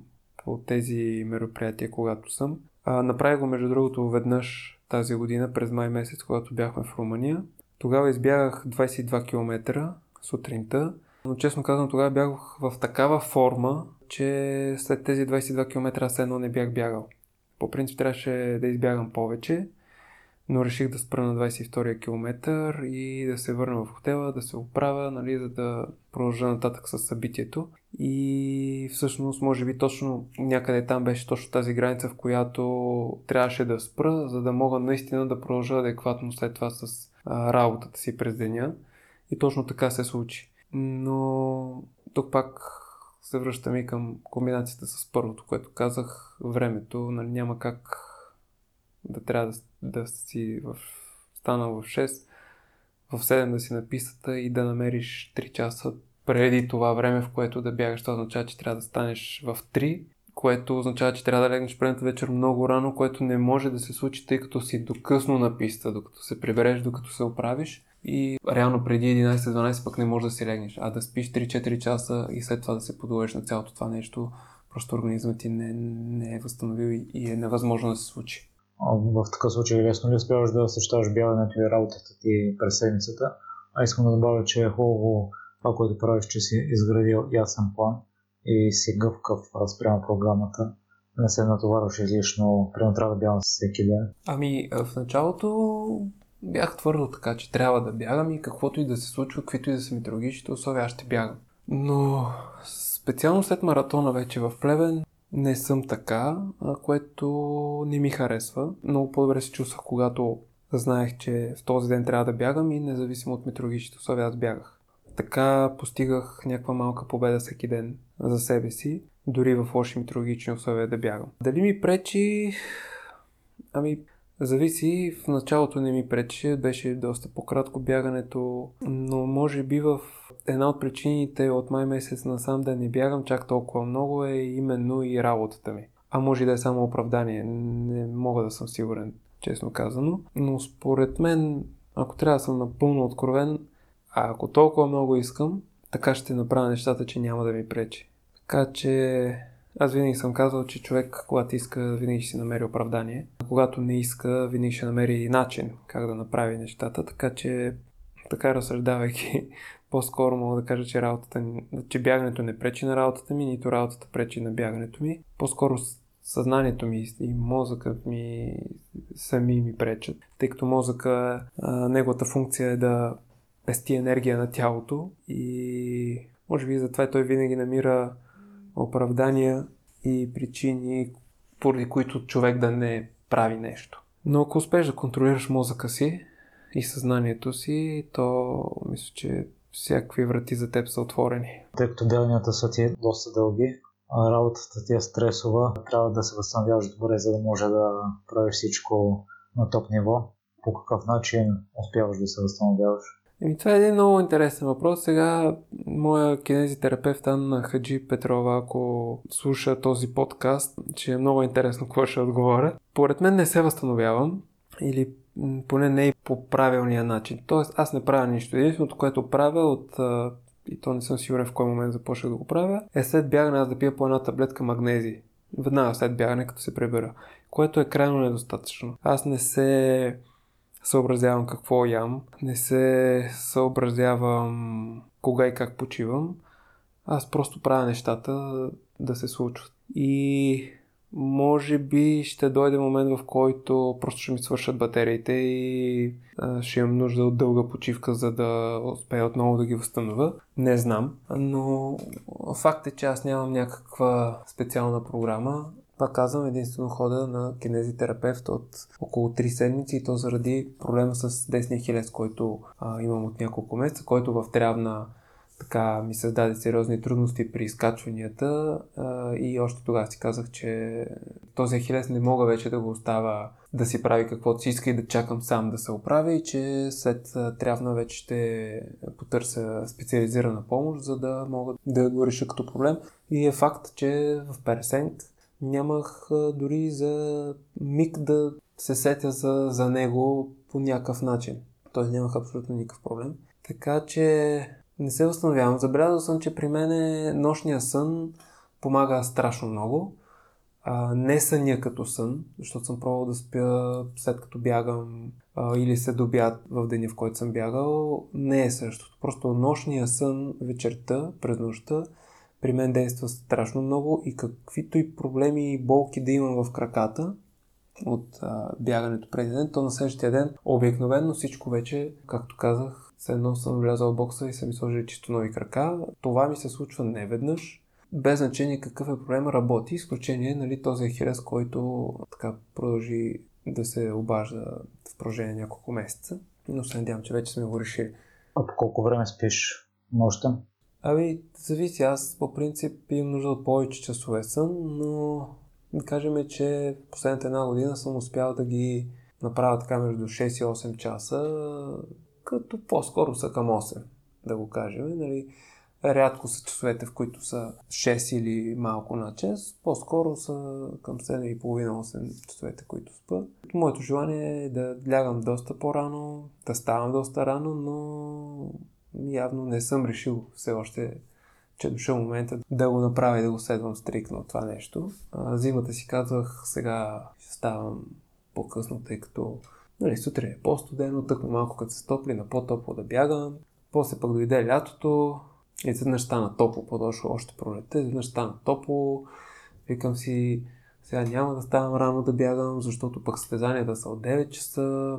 Искам да бягам във времето, в което ще бъде състезанието, за да може при същите температури да се тренирам. Беше, тогава имах проблем, беше доста топло и срещнах проблем с, с сериозно изпотяване от моя страна, прилушаване и така нататък. Оказа се, че ми липсват соли който проблем доста бързо го реших тогава. И лека проект така си мина и лятото, нали, и вместо да ставам в 5 и да хода да бягам, то си мина по нормалния начин, така че явно все още не е дошъл момент, в който да си кажа твърдо сега вече от днес трябва да започна да го правя и то трябва да се случва така. Преди малко спомена, че не съобразяваш какво ядеш. Може да се каже, че нямаш хранителен режим? Абсолютно нямам никакъв хранителен режим. Мога да кажа, че ям пълни глупости, които със сигурност не ми помагат. Може би някои от тях даже ми пречат на бягането. И поради тази причина следващата стъпка, която съм решил да предприема е среща с диетолог. Искрено, тъй като съм забелязал, че не бягаш с слушалки по време на бягането, ще ми е интересно да разбера за какво си мислиш. ами, това е много интересна тема. По принцип мога да кажа хем, че не си мисля за нищо, хем, че си мисля за всичко. По принцип, по време на бягане съзнанието ми трябва да е празно. Да, могат да ми минават разни мисли през главата, включително свързани с работа, но като цяло съзнанието ми трябва да е празно, т.е. не трябва да има нещо, което да ме притеснява. Случва ми се един-два пъти да бягам с а, някакви притеснения, не се получава, просто прекратявам бягането, защото нищо не е както трябва. А, и е най-важно, когато бягам, съзнанието ми да е празно. Там нататък вече за какви неща ще си мисля, честно казвам не ги контролирам. Те мислите сами влизат и излизат от главата ми. Мога да изброявам доста за различни неща, за които съм си мислил, а, но няма смисъл. Така че това е като цяло. Просто има моменти, в които си мисля за нищо, има моменти, в които буквално всяка следваща мисъл е в различна посока и, и така. Винаги си следя на всеки един километър, а докато бягах в аз всяка една обиколка, си следя какво ми е темпото, какво ми е времето. Докато нямах този часовник Garmin, бях с гривната, си броях а, и обиколките, на всеки пет обиколки. А сега вече часовника, това, след като вече взех часовника, това вече не беше нужно, тъй като пък той има аларма и спищява на всяка една обиколка. Така че, да, примерно откакто бях да бягам в Несе и бягам по Симеонско шосе нагоре, там голяма част от съзнанието е заето с това да се съобразяваш с коли, хора, колездачи и какво ли не, тъй като няколко пъти се налага пресичане на пътя, дали на сетовари, дали не. И е важно да намериш подходящия момент, в който да пресечеш, така че да не се налага да спреш своето бягане, тъй като лично за мен това е изключително неприятно. Така че, да, аз знам за хора, които не могат да бягат без да слушат музика. Честно казано, не, че не го разбирам, но аз нямам нужда от това нещо. Примерно сега в Персенк за защита от мечки буквално, дори как в момента може да звучи на шега, но е истина. За защита от мечки аз а, си бях взел една Bluetooth тон колонка с а, карта памет. Бях заредил около 200 песни. И през нощта, и не само през нощта, дори и през деня, из горите си я бях пуснал и тя свирише през цялото време. Не през цялото време на състезанието, но през доста голяма част от а, състезанието. И честно казвам, аз не усетих по някакъв начин музиката да ми действа по-стимулиращо, по-ободряващо или нещо такова. Дори реално аз я пуснах след втори пункт, изкачването към трети И я пуснах по простата причина, въпреки че се беше стъмнил доста по-рано, пуснах я защото видях и разбрах, че хората вече са се разредили, че всъщност между втори и трети пункт няма да застигам толкова често участници, както го направих преди това. И го пуснах с идеята именно не толкова да ми действа на мен по някакъв начин, колкото буквално да вдигам шум и животните, не само мечките, животните в гората, да, понеже те не обичат шум, да знаят, че там има нещо и да, да нямат интерес да ходят в тази посока. Може би някакъв косвен ефект, който обаче аз не, не, не съм усетил, е това, че благодарение на музиката през нощта на мен не ми се доспа в нито един момент. Специално на Персенк. На това състезание мога да кажа, че в нито един момент на мен не ми се доспа да, така да усета да ми натежават клепачите или да ми падне енергията, да искам да легна, да седна, да поспя или нещо подобно. Пак казвам, не знам дали беше заради музиката или и без музиката щеше да се случи, но факт е, че музиката я пуснах превентивно заради животните. А също ли въжи за най-трудните моменти по време на състезанието? За мислите? Също ли не мислиш за нещо, просто те нахуват? Не. Най-трудните моменти от състезанието там е необходимо да контролираш малко нещата, тъй като там трябва целенасочено да, да намериш начин да се мотивираш, за да продължиш и да не се откажеш. Тъй като последните километри болката беше сериозна, аз трябваше да намеря някакъв начин по който да накарам тялото си да продължи този турмоз.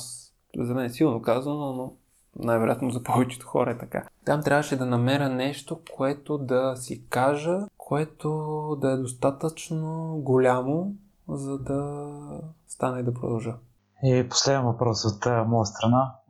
Тъй като ти обичаш технологиите и в някои състезания са ти пречили малко или си мислил за тях, когато си забрал да стартираш гривната, помагат ли според теб или пречат повече? На мен лично ми помагат. На това първо състезание не ми е попречило, че съм забравил да я стартирам. Аз знам за хора, които пък обикновено забравят като финишират да си спрат часовниците и те продължават да засичат още известно време.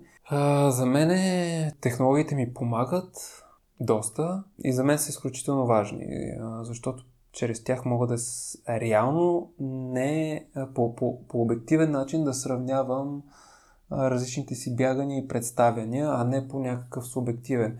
Да, аз субективни отново го взимам предвид, как съм се чувствал и така нататък, но като цяло има една зависимост, нали, когато се чувствам по-добре, обикновено и показателите ми след това а, са по-добри. Когато съм се чувствал по-зле или по-уморен, обикновено и показателите ми са по-лоши. Нали, някои от тях, които са свързани по някакъв начин с а, това чувство. Така че, лично на мен, те ми помагат. Ти бягаш без такива неща. Трябва да кажеш нали, дали на тебе ти пречат и за това бягаш без тях, но аз в началото на разказа казах, две години се опитвах да бягам.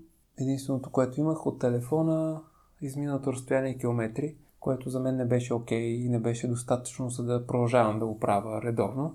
И чак когато вече имах повече данни, тогава започнах да бягам редовно. А в момента имам изключително много данни, тъй като от края на април съм с часовник Garmin, който измерва доста повече показатели от гривната. Отделно от месец съм с...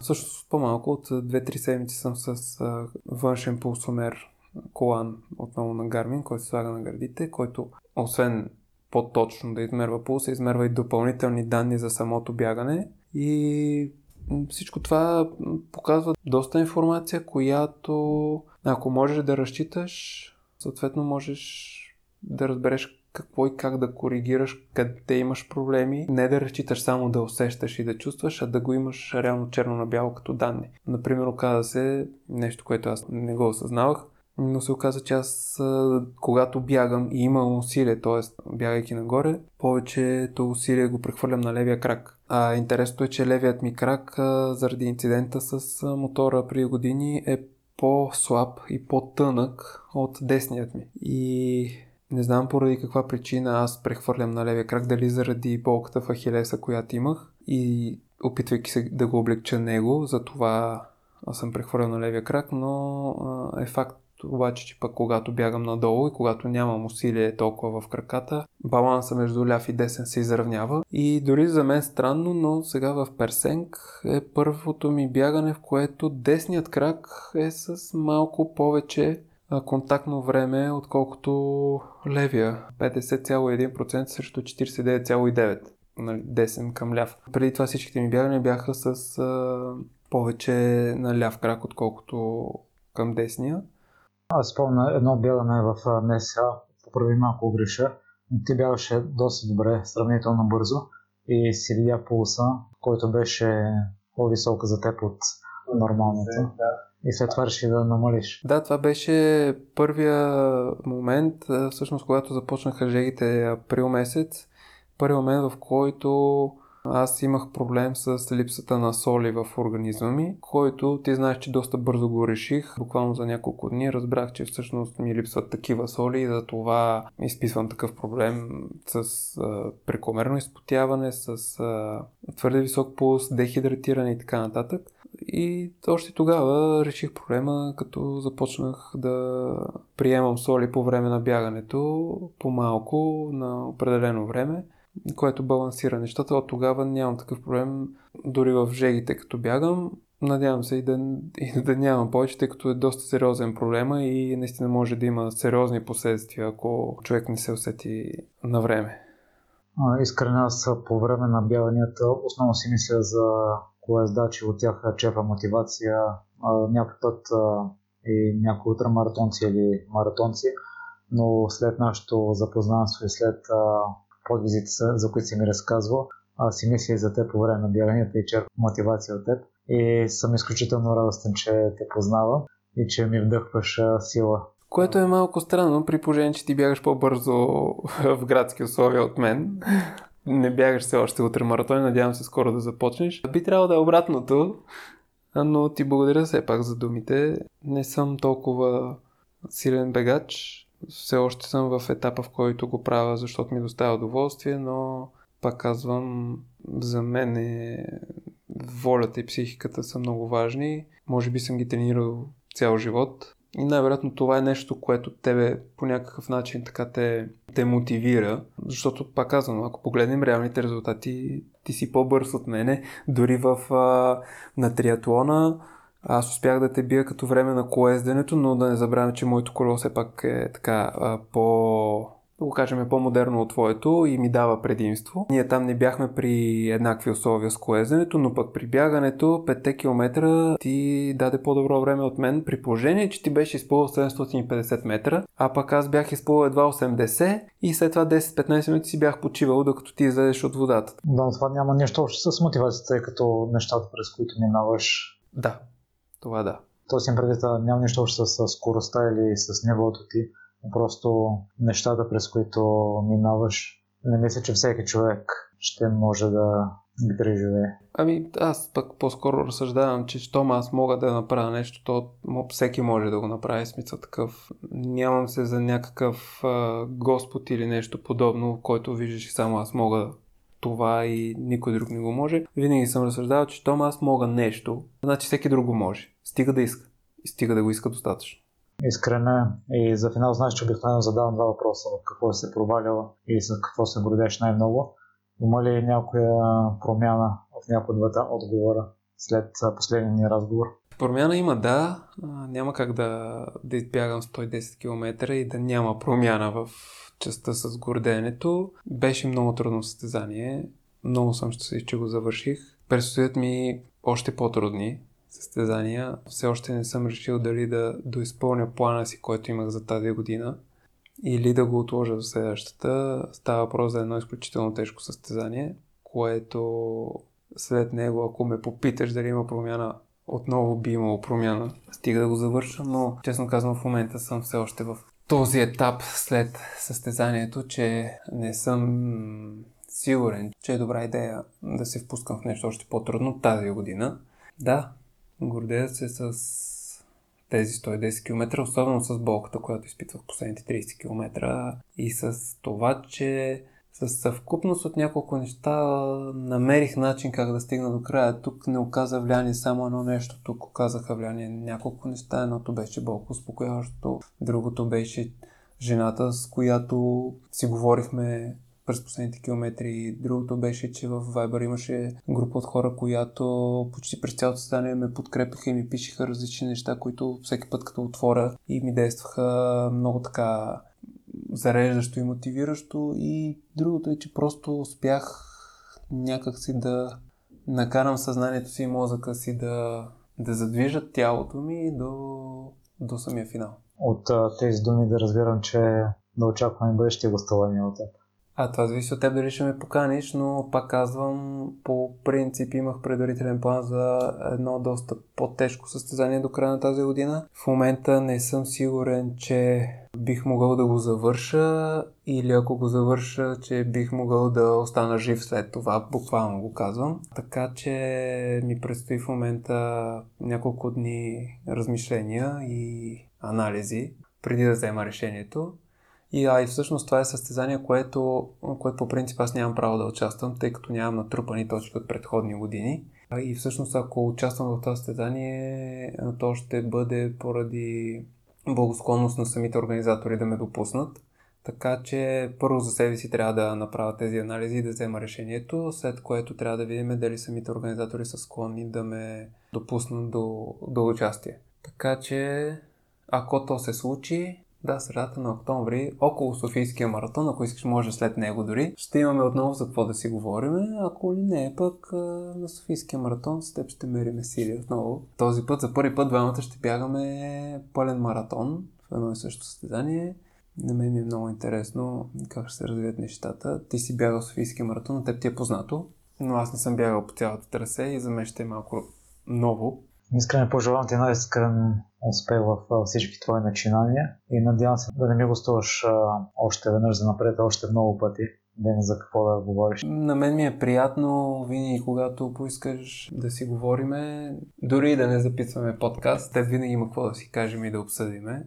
Аз искам да запишем, защото щом ти ме мотивираш мен, историите, които разказваш са интересни и вдъхновяващи, то и някой слушател може да вземе нещо от теб. Ами, ако трябва да съм честен, факт е, че през последните месеци научавам за доста хора, които, гледайки моите бягания във Фейсбук, които споделям, са решили и са започнали да бягат, или ако не са започнали редовно, то поне са направили някакъв опит и разни такива неща, което за мен е, така, много ме радва, тъй като тези хора като цяло, те те, те си мълчат, те не го показват във Фейсбук и ако не го споделят лично с мен, аз няма как да разбера. Може би има и други хора, които го правят, но все още не е стигнало до мене.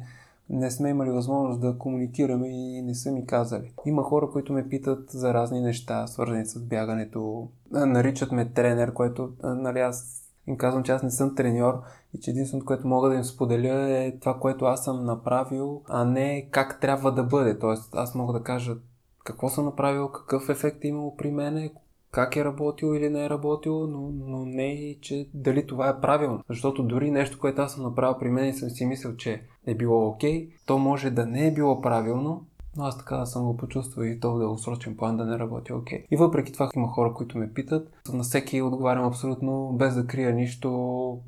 Радвам се, нали, че хората се обръщат към мен и с каквото мога им помагам. Благодаря още веднъж за днешното участие и успех за напред. Благодаря, успехи на подкаста и ще чакам да го пуснеш, за да споделя и се надявам повече хора да, да слушате. Благодаря. Благодаря, че слушате целият епизод до край. И още веднъж за всякакви мнения, критики и препоръки може да ми пишете във Facebook групата Непримиримите подкаст. Отговарям на всичко и съм много радостен, когато получавам обратна връзка от вас. Лек и успешен ден ви пожелавам.